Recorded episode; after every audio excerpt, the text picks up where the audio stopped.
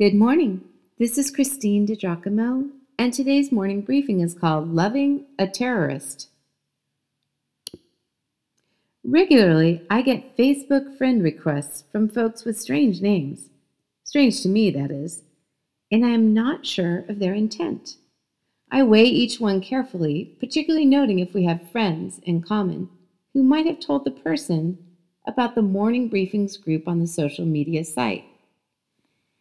Never thought I could be drawn to a terrorist, but it happened. Turns out, for his cause, the man would do anything, even die. I mean, he was such a religious zealot, nothing would stop him.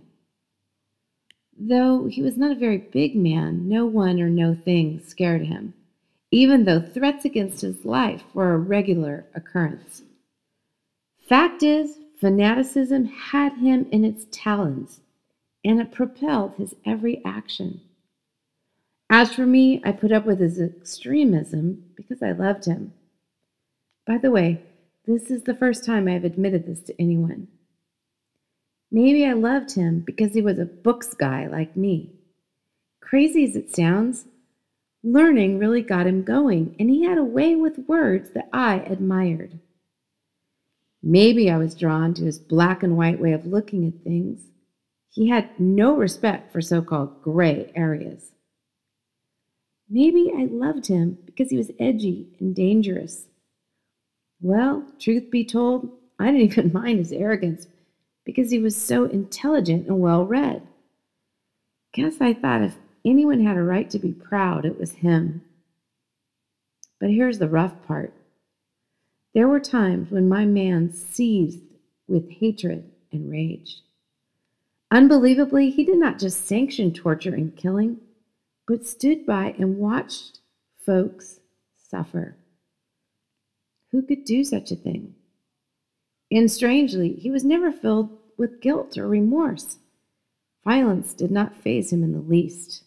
The guy never questioned his righteous position. All right, I don't blame you for what you're thinking, what kind of a woman, a Christian woman, would love a man like that? I couldn't help myself. See, he had me with one question Who are you, Lord? The terrorist to whom I'm referring is Saul, or as we mostly know him, Paul. Here's the encounter as Luke records it that changed the world.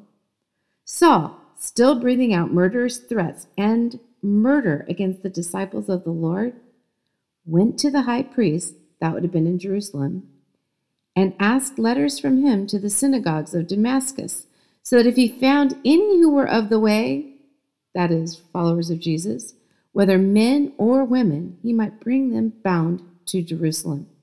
As he journeyed, he came near Damascus, and suddenly a light shone around him from heaven. Then he fell to the ground and heard a voice saying to him, Saul, Saul, why do you persecute me? Who are you, Lord? Saul asked. I am Jesus, whom you are persecuting, he replied. Now get up and go into the city, and you will be told what you must do.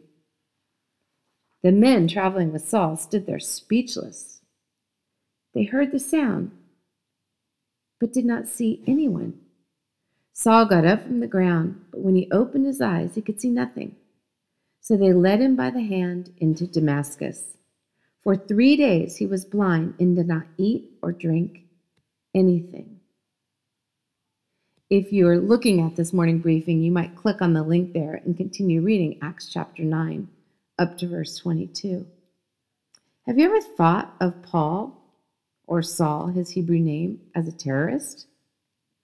That is certainly how he would be branded today, right? But God had a plan for that righteous Jewish terrorist. Sometimes things seem to be heading down a certain road in a trajectory that seem, seems great. But God has another plan. Huh. So many of life's greatest events begin with that notion, but God. Sometimes God seems to intervene, intercept, or interrupt, and we see the good in it immediately. Saul was heading to kill Jesus' followers, but God stepped into his path and irrevocably changed his direction. Right? Seems that is how it is when God steps into our paths. You?